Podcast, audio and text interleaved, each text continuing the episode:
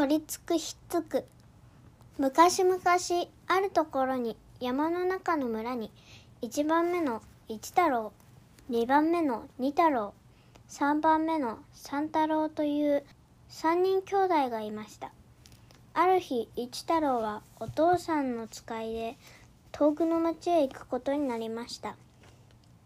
出がけにお父さんが「いいか一太郎。用事が済んだらすぐ帰ってくるんだぞ。暗くなると山道に化け物が出るからな」と念を押しました。わかった。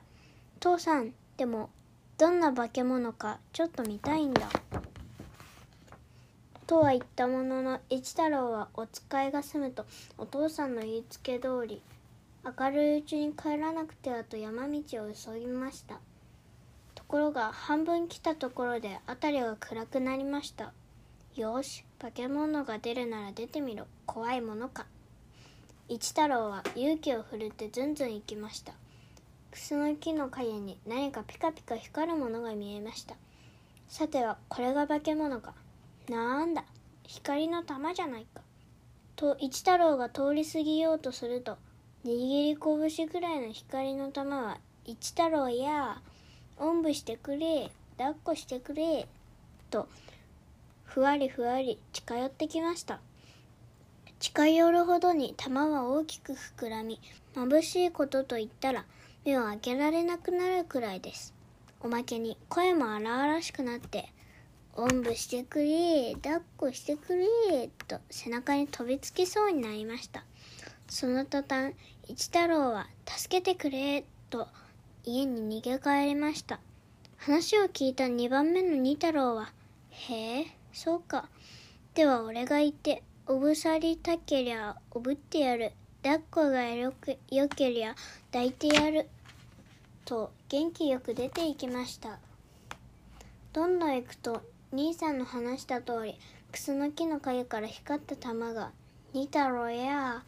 おんぶしてくれ抱っこしてくれ」とふわりふわり現れました。お前が化け物か。正体を見てやる。二太郎は身が前えました。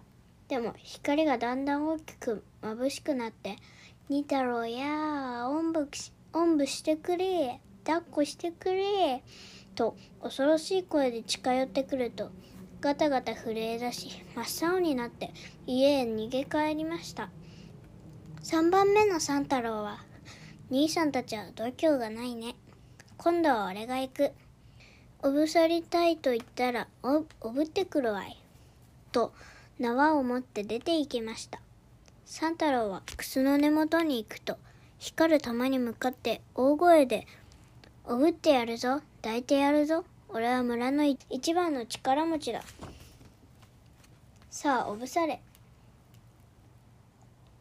と怒鳴ると木に背中を向けて腰をかがめました。すると周りがパーッと明るくなって背中に重いのなんの岩のようなものがおぶさったので縄でしっかり縛りました。三太郎は足を踏みしめながら化け物を家までおぶって帰りました。化け物のおかげで真っ暗な道が道が高々と照らされて昼間のようでした。おい兄さん戸を開けてくれ。三太郎は家の中に入ると縄をほどいて化け物を下ろしました。ところが化け物は三太郎の背中におぶさったままおりません。ますます重くのしかかってきました。三太郎は怒って「いやい降りろ。降りないと痛い目に遭わすぞ」と台所の柱に化け物を打ちつけました。ゴーン。と音はしたけれど背中におぶさったままでした。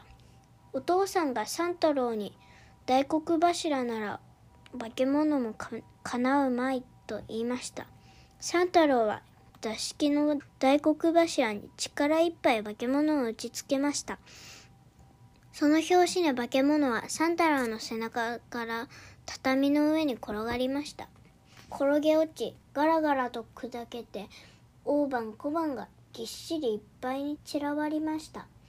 おかげで兄弟の家が大層お金持ちになったのです。